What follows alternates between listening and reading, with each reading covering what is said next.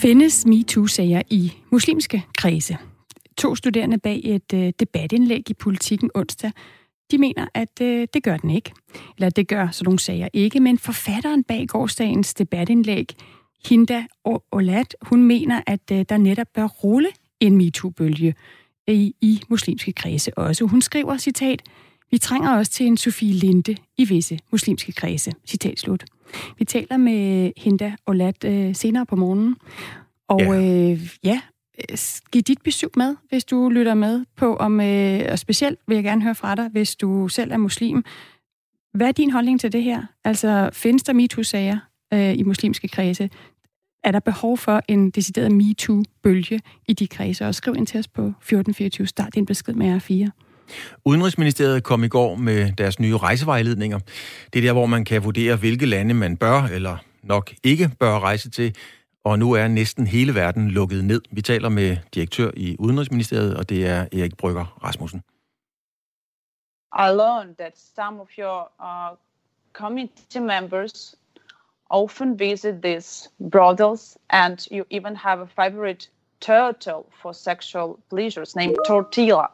It is Jeg lærte, at nogle af jeres øh, medlemmer øh, besøgte bordeller, øh, og øh, at I også har en, øh, en øh, hvad hedder det, skildpadde, som øh, er involveret i øh, diverse øh, upassende ting. Sådan lød det fra den udenrigs, det udenrigspolitiske nævn, at de skulle tale med den hvide russiske oppositionsleder Svetlana Tikhanovskaya.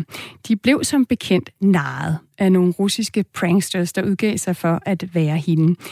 I går fik de så en ny mulighed, da Svetlana Tikhanovskaya var kommet til København. Klokken 25 minutter i 8, der taler vi med Michael Åstrup fra, fra Venstre. Han var med til det første møde med den falske Svetlana, og også i går, hvor det så forhåbentlig var den rigtige, som han talte med. Og så er der kommet en øh, ny børnebog, som har vagt en hel del opmærksomhed. Den hedder I form med tapiren, og den kritiseres af tykaktivister for at udskamme tykke. Kvart i otte taler vi med tykaktivist Regina Fjernbo, og spørger hende, hvorfor en bog om den blå elefant Mimbo Jimbo og hans venner kritiseres af tykaktivister og i øvrigt også af Jyllandspostens anmelder, netop for at udskamme tykke. Og så skal vi selvfølgelig også omkring det amerikanske valg.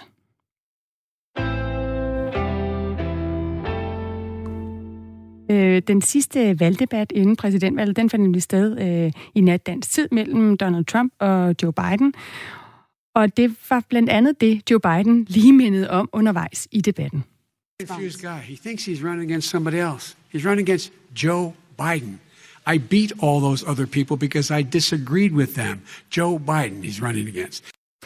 Ja, du stiller altså op imod mig, Joe Biden, står Joe Biden her, minder Trump om. Du er ikke stillet op imod Bernie Sanders eller, eller andre. Øh, det var en del af debatten øh, om Joe Biden er øh, en del af den her meget mere radikale, mere socialistiske venstrefløj, som øh, også gerne vil have indflydelse til det demokratiske parti. Det mener Trump, og Joe Biden han øh, forsvarede sig altså med, at det var ham, den gode gamle Joe Biden, som han selv mener er mere moderat, mere ind på, på centrum-venstre, som har vundet, og det er ham, som vælgerne skal vurdere. Et af de vigtige emner, der var på programmet, det var selvfølgelig også corona. Trump meddelte, at der snart er en vaccine klar, faktisk inden for et par uger. Regeneron, you also said a vaccine will be coming within weeks. Yes. Is that a guarantee? Is, no, it's not a guarantee, but it will be by the end of the year. But I think it has a good chance. There are two companies, I think, within a matter of weeks, and it will be distributed very quickly. Can you tell us which companies? Derefter så forklarede øh, Trump, øh, hvilke forskellige firmaer, der var ved at have en vaccine klar, inden at øh, moderatoren Christian Walker øh, spurgte ind til tidshorisonten og hvorvidt det overhovedet er realistisk. Is your timeline realistic?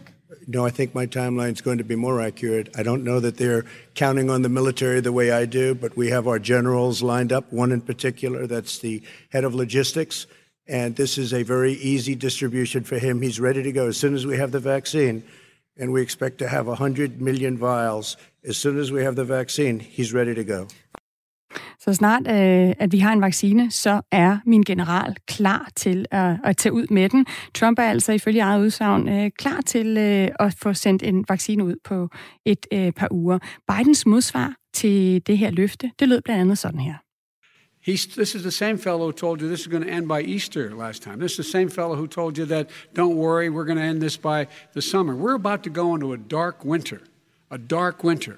And he has no clear plan, and there's no prospect that there's going to be a vaccine available for the majority of the American people before the middle of next year.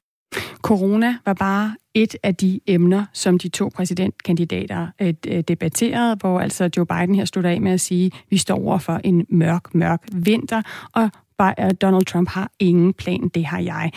Øh, de to her diskuterede også øh, race, øh, uroligheder og uligheder i USA. De kom ind på klima, immigration, de diskuterede mindsteløn, sundhed i det hele taget. Så den debat, som mange amerikanske vælgere har efterlyst, som handler mere om indhold og mindre om vredesudbrud mod hinanden, den øh, fik amerikanerne i nat. Og i går, der talte vores reporter i USA, Mads Anneberg, med en af de vælgere, der ikke har besluttet sig endnu. Der er ikke mange af dem tilbage. Øh, ifølge øh, analytikerne, så er det lige godt 5 procent, der ikke har besluttet sig. Men Steve i Florida, han, øh, han stemte på Donald Trump i 2016. Han har ikke besluttet sig den her gang, hvem han vil stemme på, men han fortalte os, at han ville beslutte sig, når han havde set den her øh, debat, som altså lige nu er overstået mellem Biden og Trump.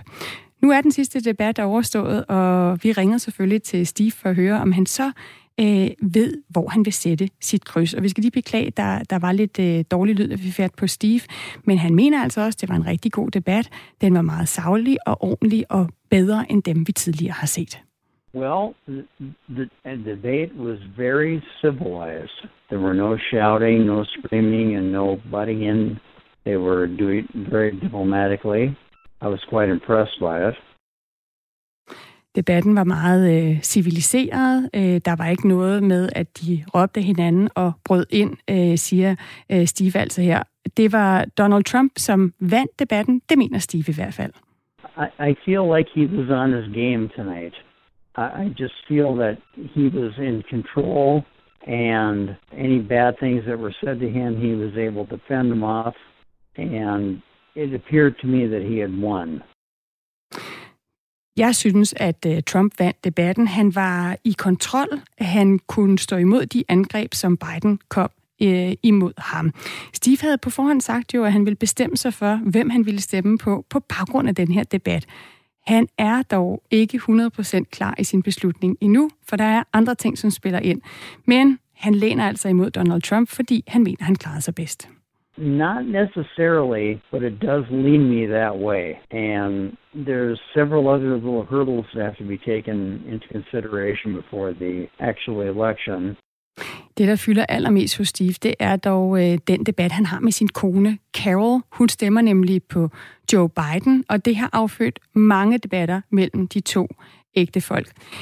Og eftersom Steve heller imod at stemme på præsidenten, så frygtede han, at det kunne skabe problemer imellem de to. Men øh, de snakker stadigvæk sammen. My wife and I, who are sort of at opposite ends, still speaking to each other, so that's, that's a good thing. Ja, og Steve hører altså til en, øh, en lidt sjælden race. Det er kun øh, omkring 5 procent, der ikke har besluttet sig endnu. Hele 47 millioner amerikanere har allerede stemt til præsidentvalget i USA.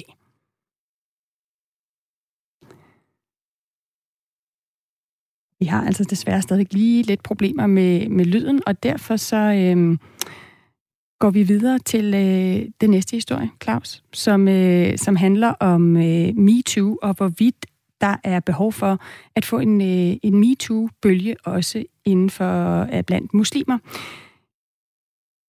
Øh, de to, øh, to studerende, Fahad Kara og Jens øh, Piskosik, de øh, skrev sådan her i et debatindlæg i Politiken i onsdags. Citat. Det er ikke blandt muslimer, vi finder den udbredte MeToo-bevægelse, og det er heller ikke blandt muslimer, at chikane mod kvinder er udbredt. Men det er Hinda Olat, som er studerende på Københavns Universitet, ikke enig i. Godmorgen. Godmorgen. Hinda Olat, er det ikke rigtigt nok, at der ikke øh, er en MeToo-bølge i muslimske kredse? Det er i hvert fald den opfattelse, jeg har. Og det var derfor, jeg synes, det var nødvendigt at ligesom få den her debat øh, i gang. Fordi at det er noget, jeg savner. Øh, og som jeg synes er på tide at starte. Fordi at det har der ikke været indtil videre. Øh, og jeg synes, det er nødvendigt, øh, at der er det. Fordi at tit så bliver det bare ligesom, øh, hvad kan man sige, det bliver lidt, øh, at folk vender lidt ind til, og måske nogle gange kan argumentere for, at de religiøse kredse, der er der overhovedet ikke brug for, at vi indfører de her ting, fordi at religion på en eller anden måde kan forebygge krænkelser. Og, og ja, det var jeg ikke den enige i, og derfor synes jeg, det her øh, indlæg, det var vigtigt.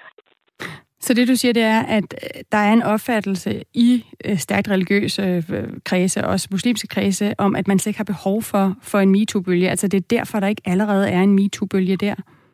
Ja, lige præcis. I dit uh, debatindlæg, der lyder det citat, vi trænger også til en Sofie Linde i visse muslimske kredse. Citat slut. Mm. Øhm, islams virkelige kvindesyn, det, det stod i, i indlægget, øhm, i et andet indlæg, undskyld, som, øh, som øh, kom onsdags af Ferhat Kara og Juns øh, der skriver de, at islams virkelige kvindesyn, øh, det er et, som skaber, citat, respekt og værdighed for kvinden, og forbyder enhver form for chikane og udnyttelse af kvinden. Øh, citat slut. Altså hverken Fahad Kara eller Jens øh, øh, Pikoski Sig, undskyld, øh, ønskede at deltage i en debat øh, her i dag på Radio 4 morgen, men Hinda Olat, øh, du har jo så øh, ligesom svaret i et andet debatindlæg, du skrev i går i Politiken som modsvar, øh, og vi citerede i starten, hvor du gav udtryk for, at, at der også burde rulle en MeToo-bølge i, i muslimske kredse. Hvorfor, øh, hvorfor synes du det? Ja, altså først og fremmest så Øhm, så synes jeg, at det indlæg der fra, øh, for politikken i onsdag, det, det var lidt... Øh, jeg ved det ikke. Jamen, jeg, jeg har det sådan... Det er fint nok, hvis de går ind for, eller hvis de tror, at religion er det, der kommer til at forebygge seksuelle krænkelser. Men den måde, som jeg fortolker religion på, og, og, og har opfattet religion på indtil videre, står bare ikke i overensstemmelse med ligestilling og øh, kvindesynet i 2020. Der er rigtig mange elementer i det, som er kvindeundertrykkende. Og det er det, jeg har forsøgt at prøve at i tale sætte. Øhm, jeg synes ikke, det er religion, vi skal ligesom ty til, når vi prøver at bekæmpe sexisme og misogyni, altså kvindehed. Jeg synes, at vi skal prøve at kigge på vores samfund og sige, hvor er det, at det er, der er de her magtstrukturer? Hvor er det, at kvinder og eller andre køn også er uligestillet i forhold til mænd? Ja, du skriver, øh, du skriver blandt andet, at øh, selvom der er muslimske kvinder, der kæmper imod sexisme med de ressourcer, de har, så er der langt flere, der endnu ikke har forstået, at de bliver udsat for krænkelse, og at det er deres ret at sige fra og selvom at imamen siger øh, noget andet. Hvad, hvad er det for nogle situationer, blandt andet, som, som er krænkende, men som muslimske kvinder ikke opfatter som krænkende? Jamen, jeg har faktisk tit øh, oplevet at være vidne til det her med, at rigtig mange mennesker, eller rigtig mange mennesker tit er sådan, ja, jeg kan godt se, at tingene er på den her måde, men det er fordi, det står i Koranen, og derfor bliver jeg nødt til at respektere det og indordne mig. Så når jeg siger det, så refererer jeg til nogle gange, at mange mennesker sagtens godt skal se, at noget måske ikke føles helt rigtigt, men indordner sig, fordi at det er eller det står i religionen. Og derfor så synes jeg, det er et svagt argument at bruge religion til ligesom at retfærdiggøre, eller vende kind til, eller frelægge sig ansvar. Mm. Så øh, kan der komme et, øh, et øh, opgør med øh, krænkelser øh, i muslimske kredse, uden at der kommer et, et religiøst oprør? Eller opgør?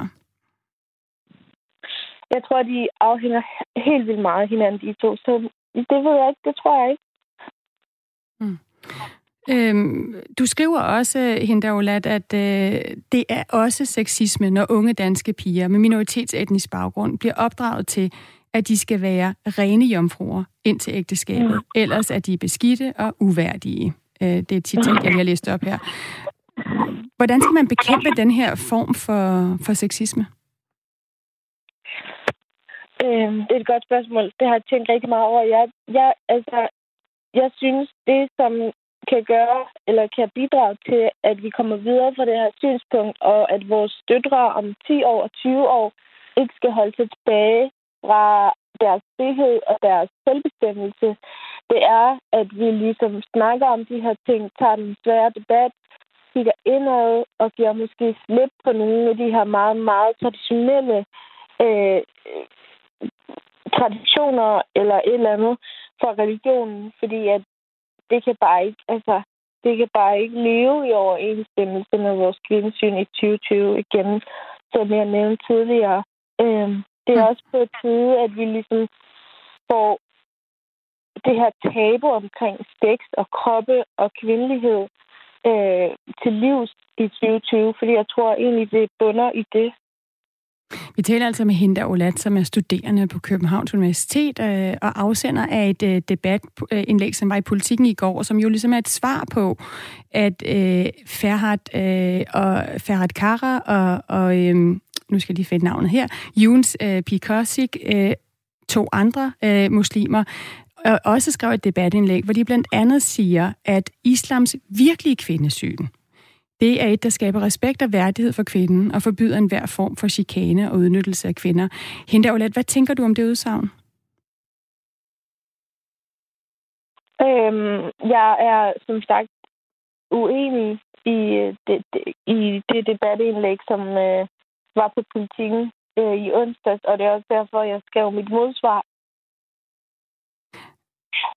Du siger jo så i dit modsvar, at der skal være en, øh, en muslimsk pendant til Sofie Linde. Hvem kunne det være? Mm, jeg tror, at der er en lille Sofie Linde i rigtig, rigtig mange af os. Det kræver bare, at rigtig mange mennesker står sammen og ligesom udviser solidaritet over for hinanden, fordi Sofie Linde har heller ikke stået frem, fordi hun godt vidste, hvor, hvor stort det vil være.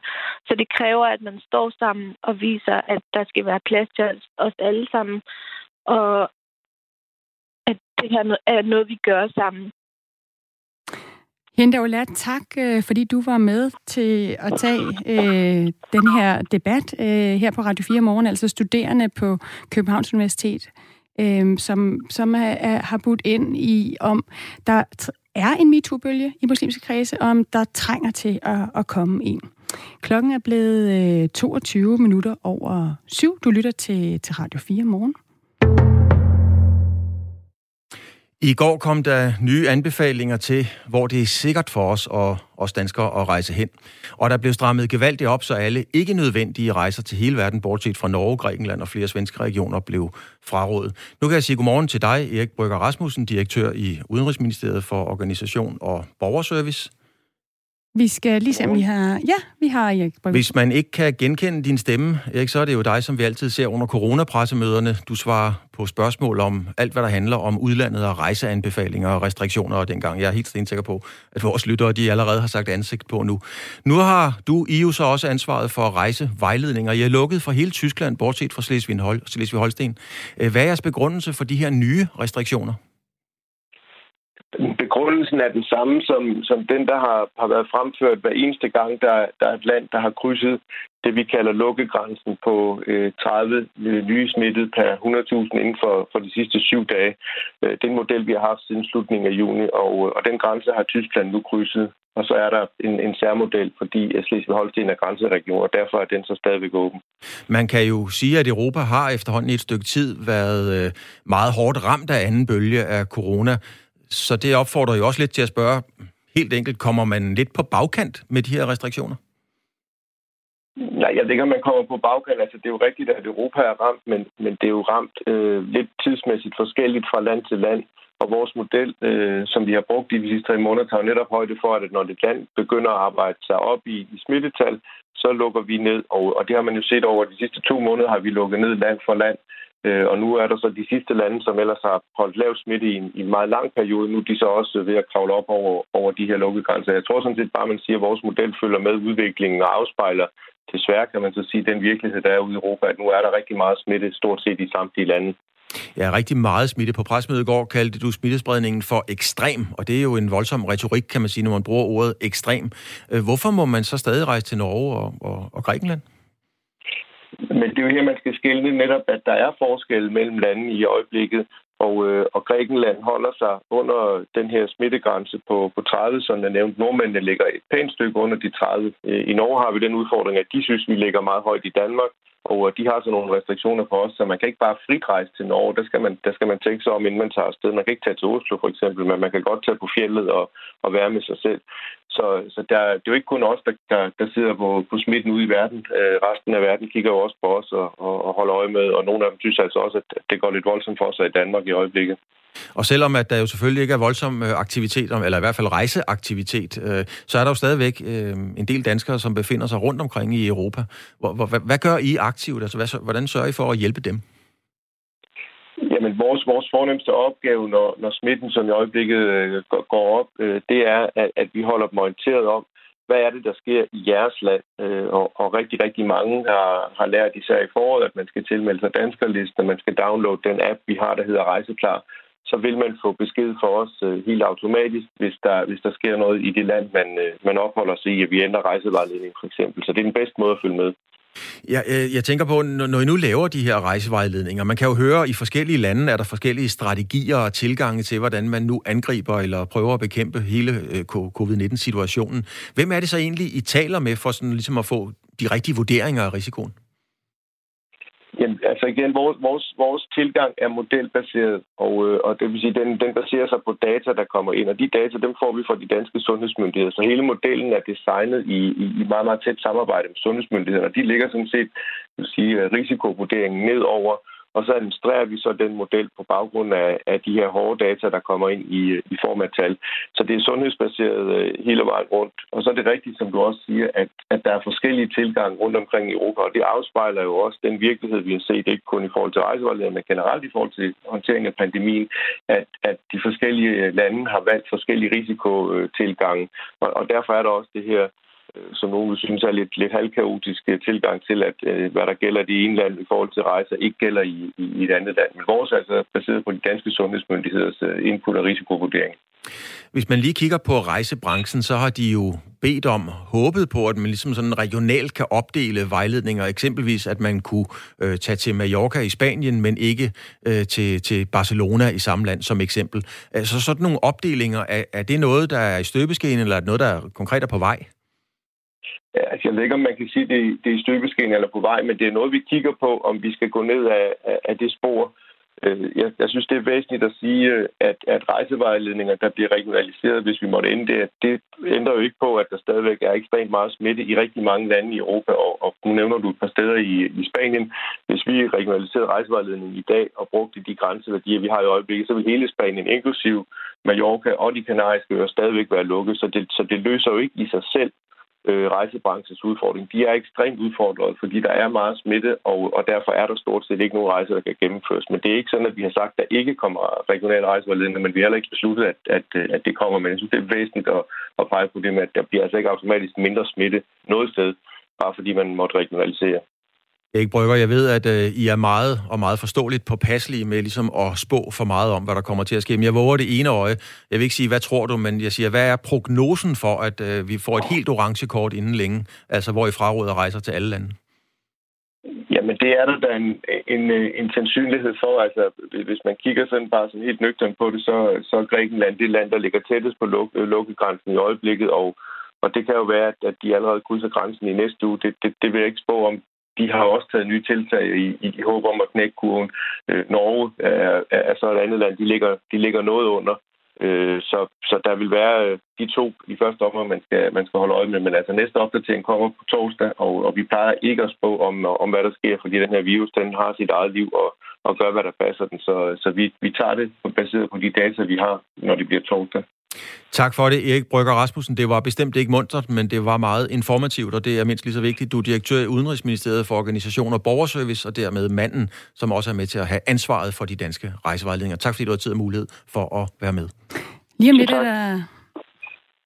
Selv tak. Lige om lidt er der nyheder øh, med Signe Ribergaard Rasmussen, og Bagefter så skal vi en tur forbi uden, Udenrigspolitisk Nævn og høre, om de fik fat i den rigtige hvide russiske oppositionsleder den her gang. Sidste gang de troede, de talte med Svetlana Tcheknovskaya, så var det en prankster, altså en, der lavede grin med dem. Nu skulle de have talt med den rigtige.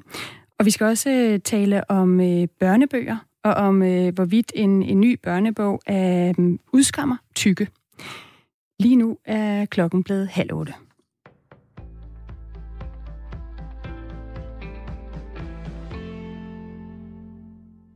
Divisionsforeningen har i en ny kampagne lagt vægt på, at der i sommer og september blev spillet 46 kampe under Superliga-ordningen, uden at der blev konstateret smittetilfælde efterfølgende. Med ordningen må klubberne inddele stadion i sektioner med 500 tilskuere i hver, og på den måde delvist fylde stadion med tilskuere. Men ordningen har været suspenderet siden den 18. september. På et pressemøde onsdag gav faglig direktør i Statens Serum Institut, Kåre Mølbak, udtryk for, at man skulle passe på med at lægge for meget i tallene for fodboldkampene. Det tror jeg er svært at konkludere på den måde, fordi vi ikke kan redegøre for hvert eneste smittetilfælde, sagde han. Men Divisionsforeningens direktør Claus Thomsen mener, at foreningen har gjort meget for at konstatere, at ingen er blevet smittet under kampene, og han fastholder, at fodbolden har været smittefri. Vi har fortalt folk inden kampen, at de skal kontakte os, hvis de bliver testet positive for corona efterfølgende. Og så vidt vi har fået fortalt fra Styrelsen for Patientsikkerhed, så spørger man, om folk har været til fodbold, når man laver smitteopsporing efter en positiv test, siger Claus Thomsen. Divisionsforeningen er fortsat klar til at ændre ordningen, hvis myndighederne skulle have forslag til, hvordan man kan afvikle kampe med tilskuere endnu mere sikkert, siger Claus Thomsen. Grønlands landsting aflyser sine efterårssamlinger og lukker i den kommende tid. Det sker indtil der er klarhed over mulig smitte i relation til landstinget, det skriver det grønlandske medie KNR. Ifølge mediet er der en nær kontakt til en smittet, som har været med til et møde med landstingets finansudvalg. Alle medlemmer af Finansudvalget er sendt i hjemmekarantæne, oplyser landstingsformand Vivian Motsfeldt. Jeg regner med, at vi kan starte mødet i salen igen, når alle syv udvalgsmedlemmer får tilsavn af sundhedsmyndighederne om, at de kan arbejde igen, siger hun til KNR. Onsdag kom det frem, at en person var smittet i byen Edes Minde, og det har senere vist sig, at personen ikke har fulgt myndighedernes anbefalinger. Det er nær kontakt til den smittede person, som har rejst til Nuuk og deltaget i et møde med Finansudvalget. Vivian Motsfeldt siger til KNR, at hun er ked af situationen, og at myndighedernes anbefalinger ikke er blevet overholdt. Grønland havde ingen nye coronatilfælde fra den 24. juli og så til onsdag eftermiddag. Der er i øjeblikket kun én smittet med coronavirus i Grønland. I alt har 17 personer været smittet, og alle er erklæret raske igen. Efter et par hårde kvartaler præget af store milliardnedskrivninger under coronakrisen, leverer Storbanken Nordea markant fremgang i tredje kvartal. Banken kommer ud af kvartalet med et overskud på 6,2 milliarder kroner. Det viser Nordeas regnskab, der er offentliggjort her til morgen. Og det er markant højere end de to foregående kvartaler i år, der har været påvirket af coronakrisen og medført nedskrivninger på mere end 6 milliarder kroner. USA's lægemiddelstyrelse FDA godkendte i går midlet Remdesivir til behandling af indlagte covid-19-patienter. Dermed er Remdesivir det første og eneste lægemiddel, der er godkendt til behandling af sygdommen i USA. Det var blandt andet Remdesivir, præsident Donald Trump fik, da han var i behandling for covid-19. I dag får vi enkelte byer, men også perioder med lidt eller nogen sol. Temperaturerne ligger sig mellem 11 og 14 grader, og så får vi let til frisk vind. Mit navn er Signe Ribergaard Rasmussen, og nu skal vi tilbage til Radio 4 morgen.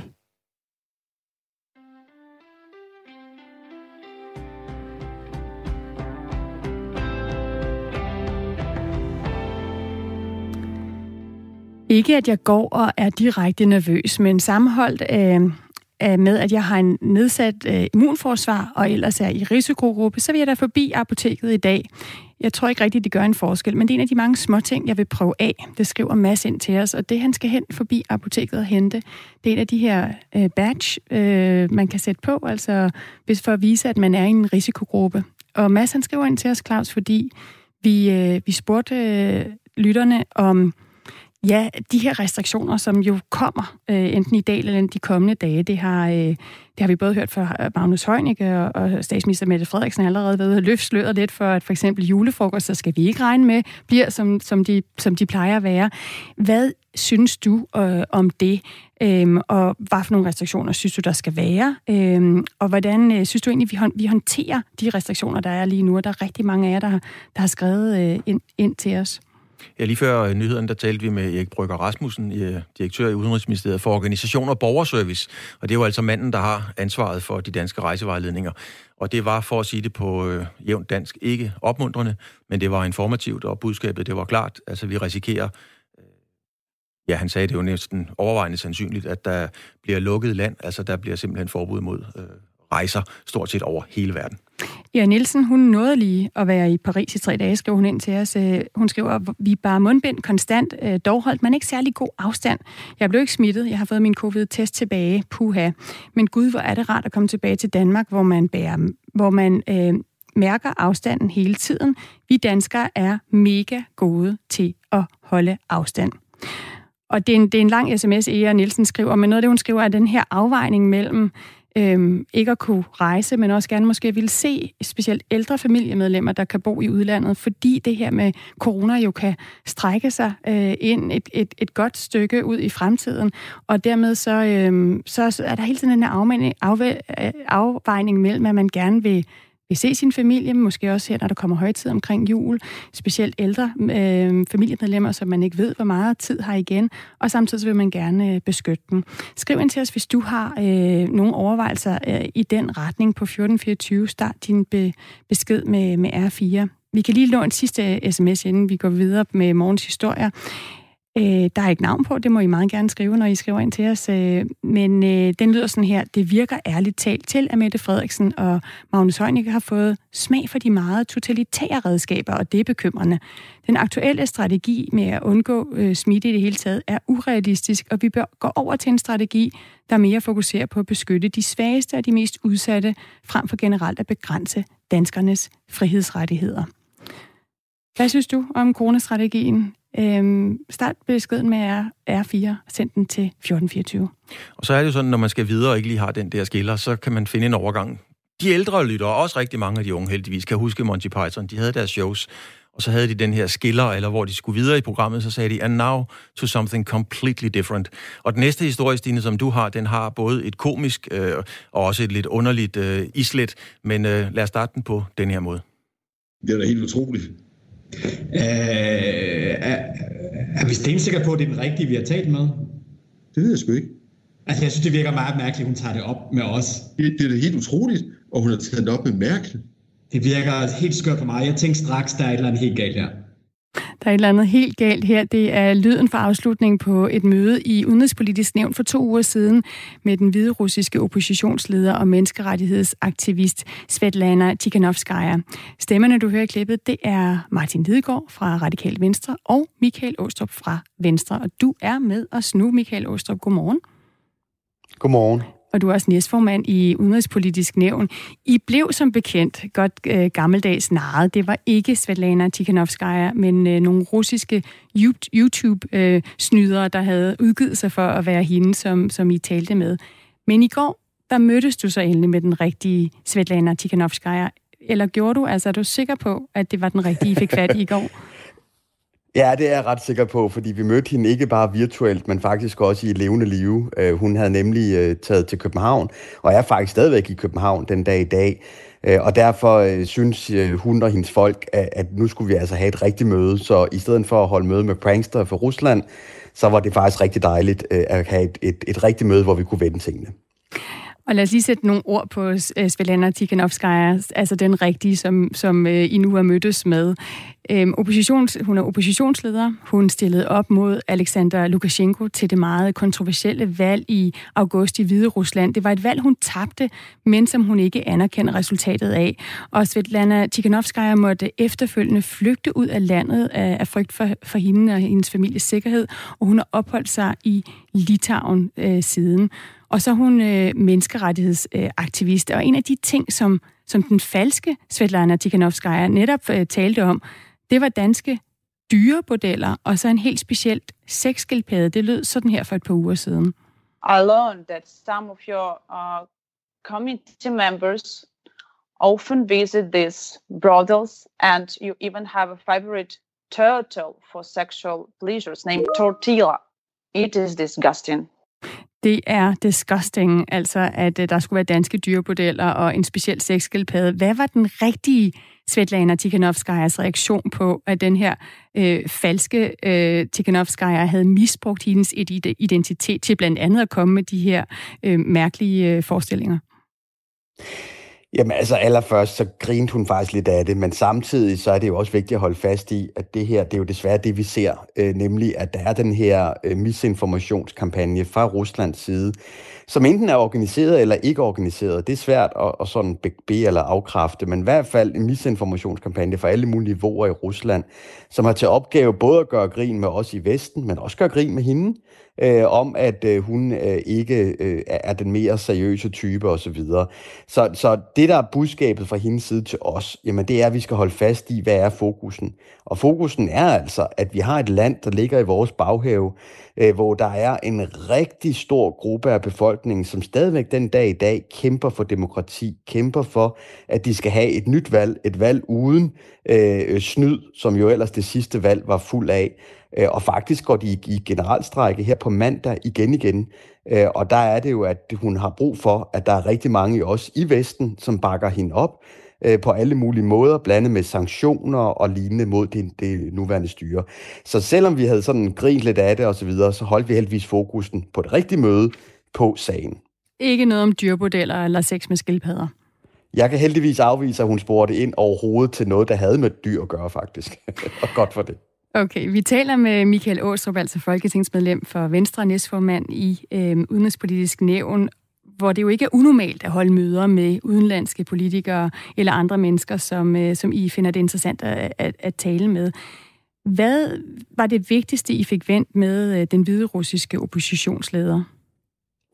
Jamen det er jo, hvordan vi kan hjælpe til samtidig med, at det ikke bliver en undskyldning for Putin i Rusland øh, til at, at, at tegne et signal om, at nu ønsker vi, at Hvide Rusland skal være medlem af EU og NATO, og, og derfor at Putin kan, giver man undskyldning for, at han kan rykke ind i landet for at holde fast i det som en ven af Rusland. Det er jo et stort geopolitisk spil, der foregår lidt af det, der foregik i Ukraine for år tilbage. Øh, og der må vi bare ikke give ham den undskyldning for at gøre det samme, som han gjorde i Ukraine. Øh, og det er selvfølgelig rigtig, rigtig følsomt. Det er rigtig, rigtig svært, men det er i hvert fald tydeligt på mig, jamen det er, at vi skal gøre alt, hvad vi kan fra vestens side. Øh, I altid noget lavpraktisk, give øh, oppositionen de nødvendige redskaber for at kunne have kommunikation til borgerne i Hviderusland. Rusland, øh, give de målrettede sanktioner mod styret øh, i, øh, for, for Lukashenko, så han ikke kan bruge sine penge i Vesten, og andre måder til hele tiden at holde den her sag øverst på øh, dagsordenen. Michael Aastrup, folketingsmedlem for Venstre, øh, næstformand i det udenrigspolitiske nævn. Øh, tak fordi du var med her på, på Radio 4 morgen og fortælle om mødet med den ægte Svetlana Tikhanovskaya. Selv tak.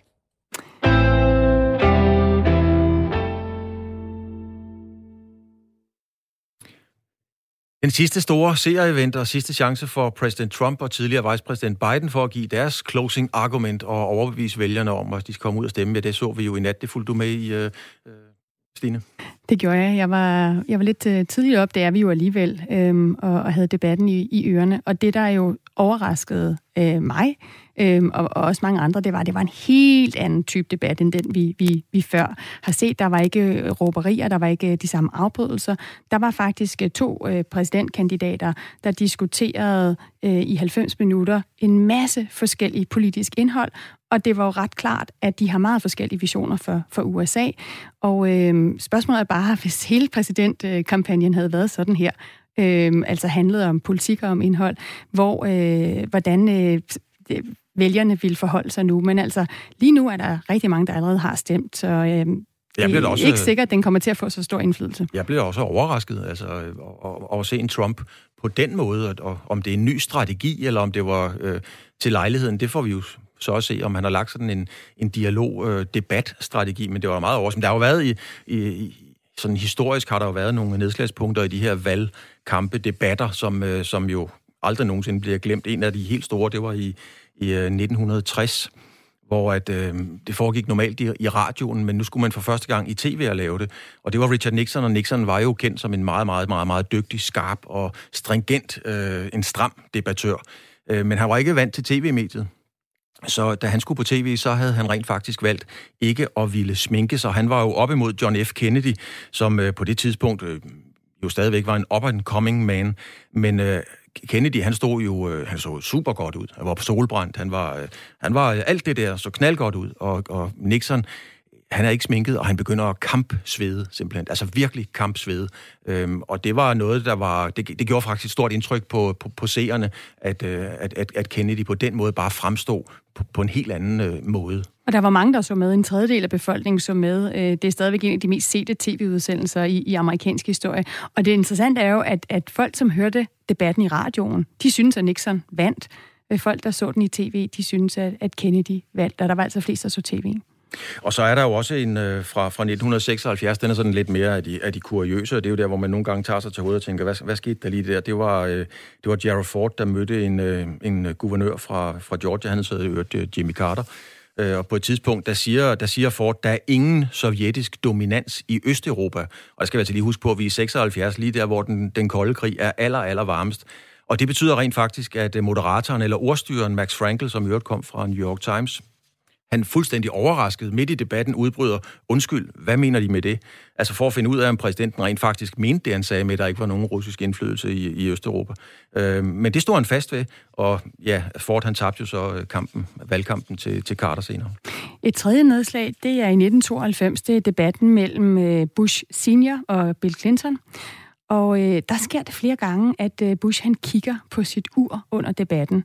Og det er på et tidspunkt, hvor almindelige amerikanere ender at stille spørgsmål til øh, præsidenterne. Vi ser lige, om vi kan høre et lille klip. There is no Soviet domination of Eastern Europe, and there never will be under a Ford administration. Uh, uh, Ja, nu er vi tilbage til øh, debatten i 76 mellem øh, Gerald Ford og Jimmy Carter, hvor, øh, hvor Ford altså siger, at der ikke er sovjetisk dominans i Europa. Lad os lige prøve at springe frem til 92 med debatten mellem Bush og Bill Clinton. We have a question right here. Yes, how has the national debt personally affected each of your lives? And if it hasn't, how can you honestly find a cure for the economic problems of the common people if you have no experience in what's ailing them.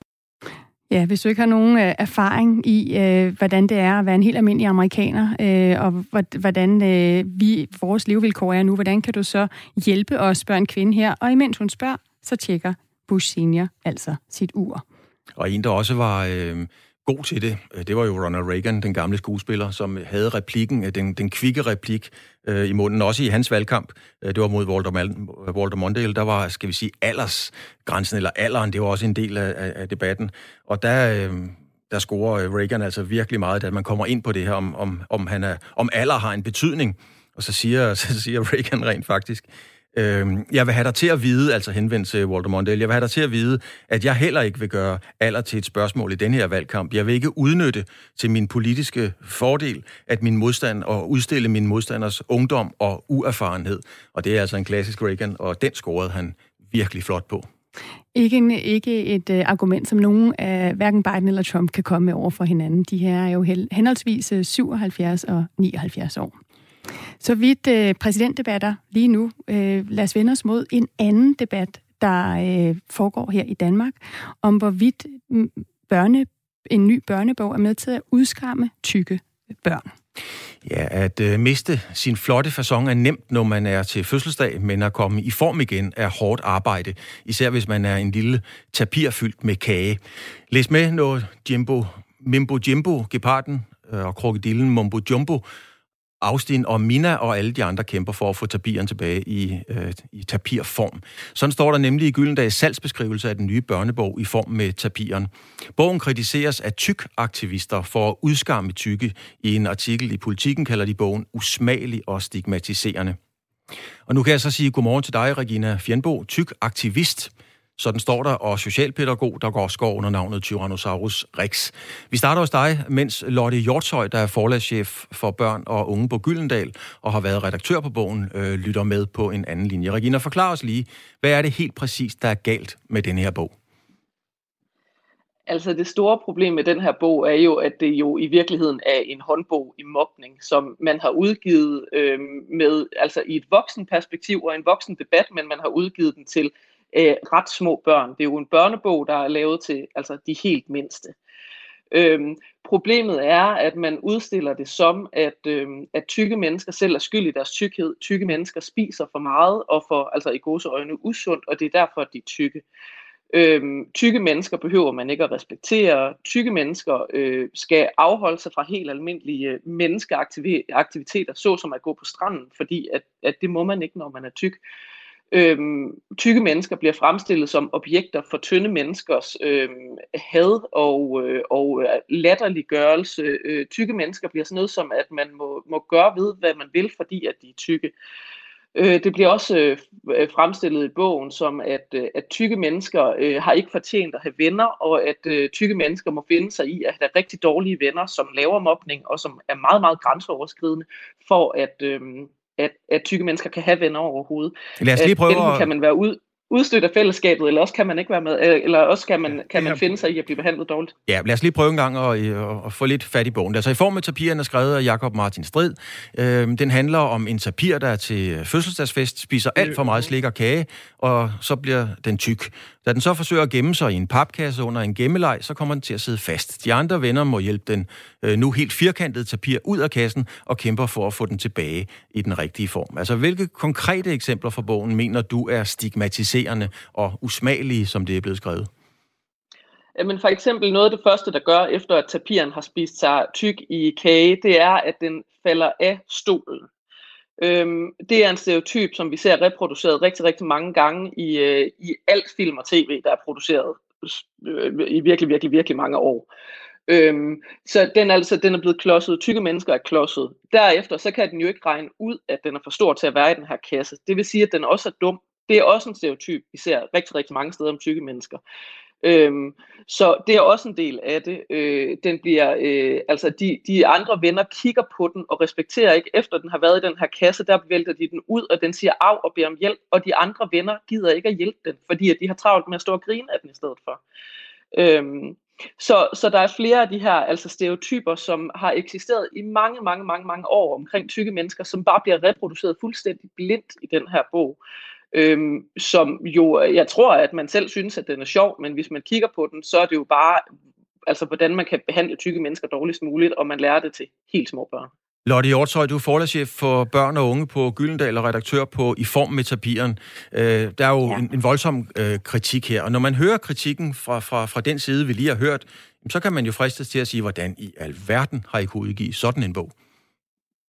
Øh, jeg vil først og fremmest sige, at det, dejligt igen, at der at børnelitteraturen får lov til at fylde, også i debatten. Øh, og det er ikke noget med, om den er sluppet igennem, eller det, det er helt bevidst. Altså, jeg er super stolt af bogen. Jakob Martin Strid er kendt og elsket for sine bøger, og det er aldrig rosenrødt. Det er Lillefrø, der er den mest øh, ondskabsfulde lille væsen, som, øh, som, som i en af hans bøger bliver tilgivet til sidst. Det her, det handler i bund og grund om en, øh, en tapir, der er ude af form, som igennem 15-20 forskellige former vender tilbage, også med sine venners hjælp, øh, til sig selv, sin egen tapirform. Og det her også i en børnekontekst, hvor man kan sige, at børn er øh, nogle gange øh, ikke særlig søde ved hinanden, og i den verden, der skal man også kunne se sig selv. Og jeg vil sige, i forhold til det der med øh, børnelitteratur gennem tiden, ja, kroppen og proportionerne har igennem litteraturen været ude af kontrol, og det fører som regel til en frustration, som gør, at børnene kan se den her groteske situation udefra, og egentlig også kan få formidlet, men er det en god ven, eller er det ikke en god ven? Alle står til sidst i den her lejende, sjove historie, og hjælper den krævende og også lidt irriterende ven Tapir øh, med det, han allerhelst vil, som børn også synes er skønt. Det er mere enten at spise pizza eller is, eller som jeg godt kan lide, Regina, med mine børnebørn. Ja, øh, Regina Fjernbo, når du hører det her, øh, børn kan se det udefra. Er det ikke lige præcis i en børnebog, at man har et rum, hvor man kan komme ind på sådan nogle ting uden fordomme? Er det ikke det helt rigtige sted lige præcis at tage en problematik op? Fordi vi kan vel ikke diskutere, at der er et, et problem, der hedder overvægt blandt børn? Men at det det, der er problemet, er jo altid interessant, og det er jo en helt anden diskussion, som er meget længere. Vi har snakket om overvægtige børn øh, i mange, mange, mange år, og øh, hvis vi ser på tallene, så ser det ud til, at der kun er flere og flere, der bliver overvægtige. Så vi har haft den samme diskussion, i hvert fald i 30-40 år, på samme måde og med samme midler, og det, er, det går ikke anderledes, end det plejer at gøre. Det går faktisk i den anden retning. Så, så det tænker jeg ikke nødvendigvis, at øh, det fungerer særlig godt, sådan som vi har gjort de sidste år, mange år, hvis at det er øh, et mål om, at flere, flere mennesker skal være tynde, der er, øh, altså at det er målet. Udover det, så er det ikke nødvendigvis så slemme ting at være tyk. Og jeg kan ikke forstå, hvorfor en børnebog skal fortælle børn, at man kan have en forkert krop allerede, når at man er ganske, ganske få år gammel. Det får børn at vide, uanset af øh, voksne mennesker, der udskammer deres kroppe fra de, altså mange børn de bliver bevidste, mange tykke børn bliver bevidste omkring, at deres krop er for stor allerede, når de er tre. Vi behøver med ikke at have en bog, der lærer dem det i endnu højere grad. Desuden synes jeg, det er meget interessant, hvordan at der bliver snakket omkring den her frø, der bliver tilgivet til sidst i en bog. Forskellen er, at tapiren bliver ikke tilgivet til sidst. Alle vennerne forlader tapiren, da den siger, at den vil have pizza. Regina, den står Regina Fenbo, Regina Fenbo, tykaktivist. Øh, Frederik har skrevet ind til os på sms'en, at uh, tykaktivisten, altså dig, undervurderer både børn og forældre. Bogen er sjov og dialogskabende, og det er ærgerligt, at tykaktivisterne ikke har større tillid til ungerne. De kan nemlig sagtens forstå historien og vurdere, hvem det er, der opfører sig ordentligt. Men inden du, Lotte, vi skal lige have Lotte, Hjort, Lotte Hjortsø høj på, på, på banen her, altså forlagschef for børn og unge Gyldendal.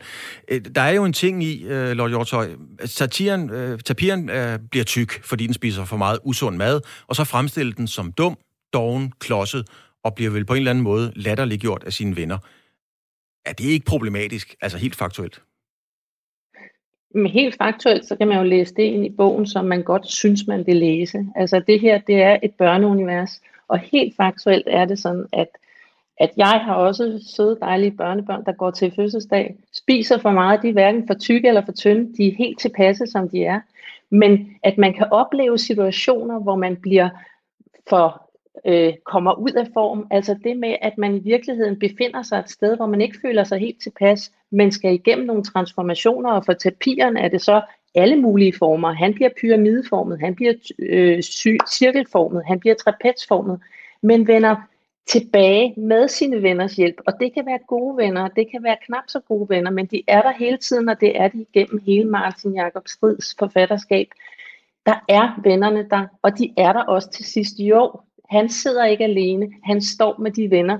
Det er forskellige venskabsgrupper, man har. Så jeg hører kritikken, og jeg respekterer den, men jeg er simpelthen ikke enig. Og jeg har ligesom øh, den, øh, den, der henvendte sig til, til jer på sms'en før, fået nogle super fine kommentarer herinde, også fra pædagoger, der siger, jamen halleluja, hvor er det dejligt, at vi er forskellige, og hvor er det dejligt, at vi kan tale om det, også i et børneunivers, og børnelitteraturen er med til at formidle det.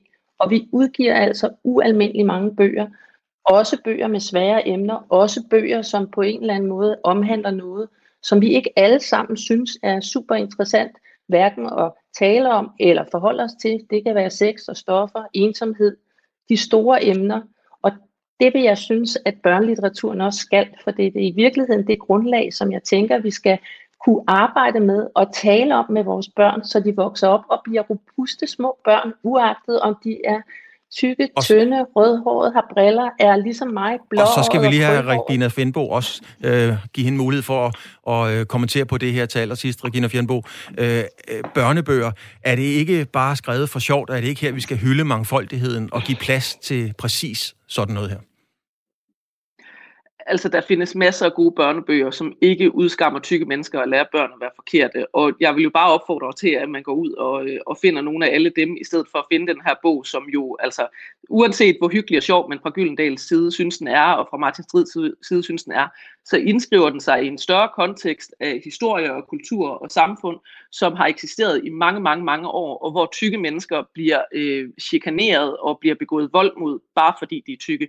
Og det vælger Martin Strid og Gyldendal jo at, øh, at putte brand på det bål og at øge til den mobning, som, øh, som tykke mennesker de øh, bliver udsat for. Og jeg synes, at det er ærgerligt, at man kan sidde og sige, at øh, men det er jo bare for sjov og tihi, fordi det er den altså ægte virkelighed for tykke mennesker, at vi bliver behandlet af helvede til, øh, uanset hvor vi går hen. Øhm, og, og jeg synes, at det er ærgerligt, og jeg synes, det er naivt, at man bare sidder og siger, men det er jo bare for sjovt, og man kan jo læse det, man gerne vil, fordi det er ikke den virkelighed, som tykke mennesker oplever. Og så siger for tykke jeg... mennesker, der er det altså ganske alvorligt. Og så siger jeg tak til tyk-aktivist Regina Fjendbo og forlagschef for børn og unge på Gyldendal, Jotte Lotte Hjortshøj. Det har ikke været muligt at få en kommentar fra forfatteren, og det er altså Jakob Martin Strid.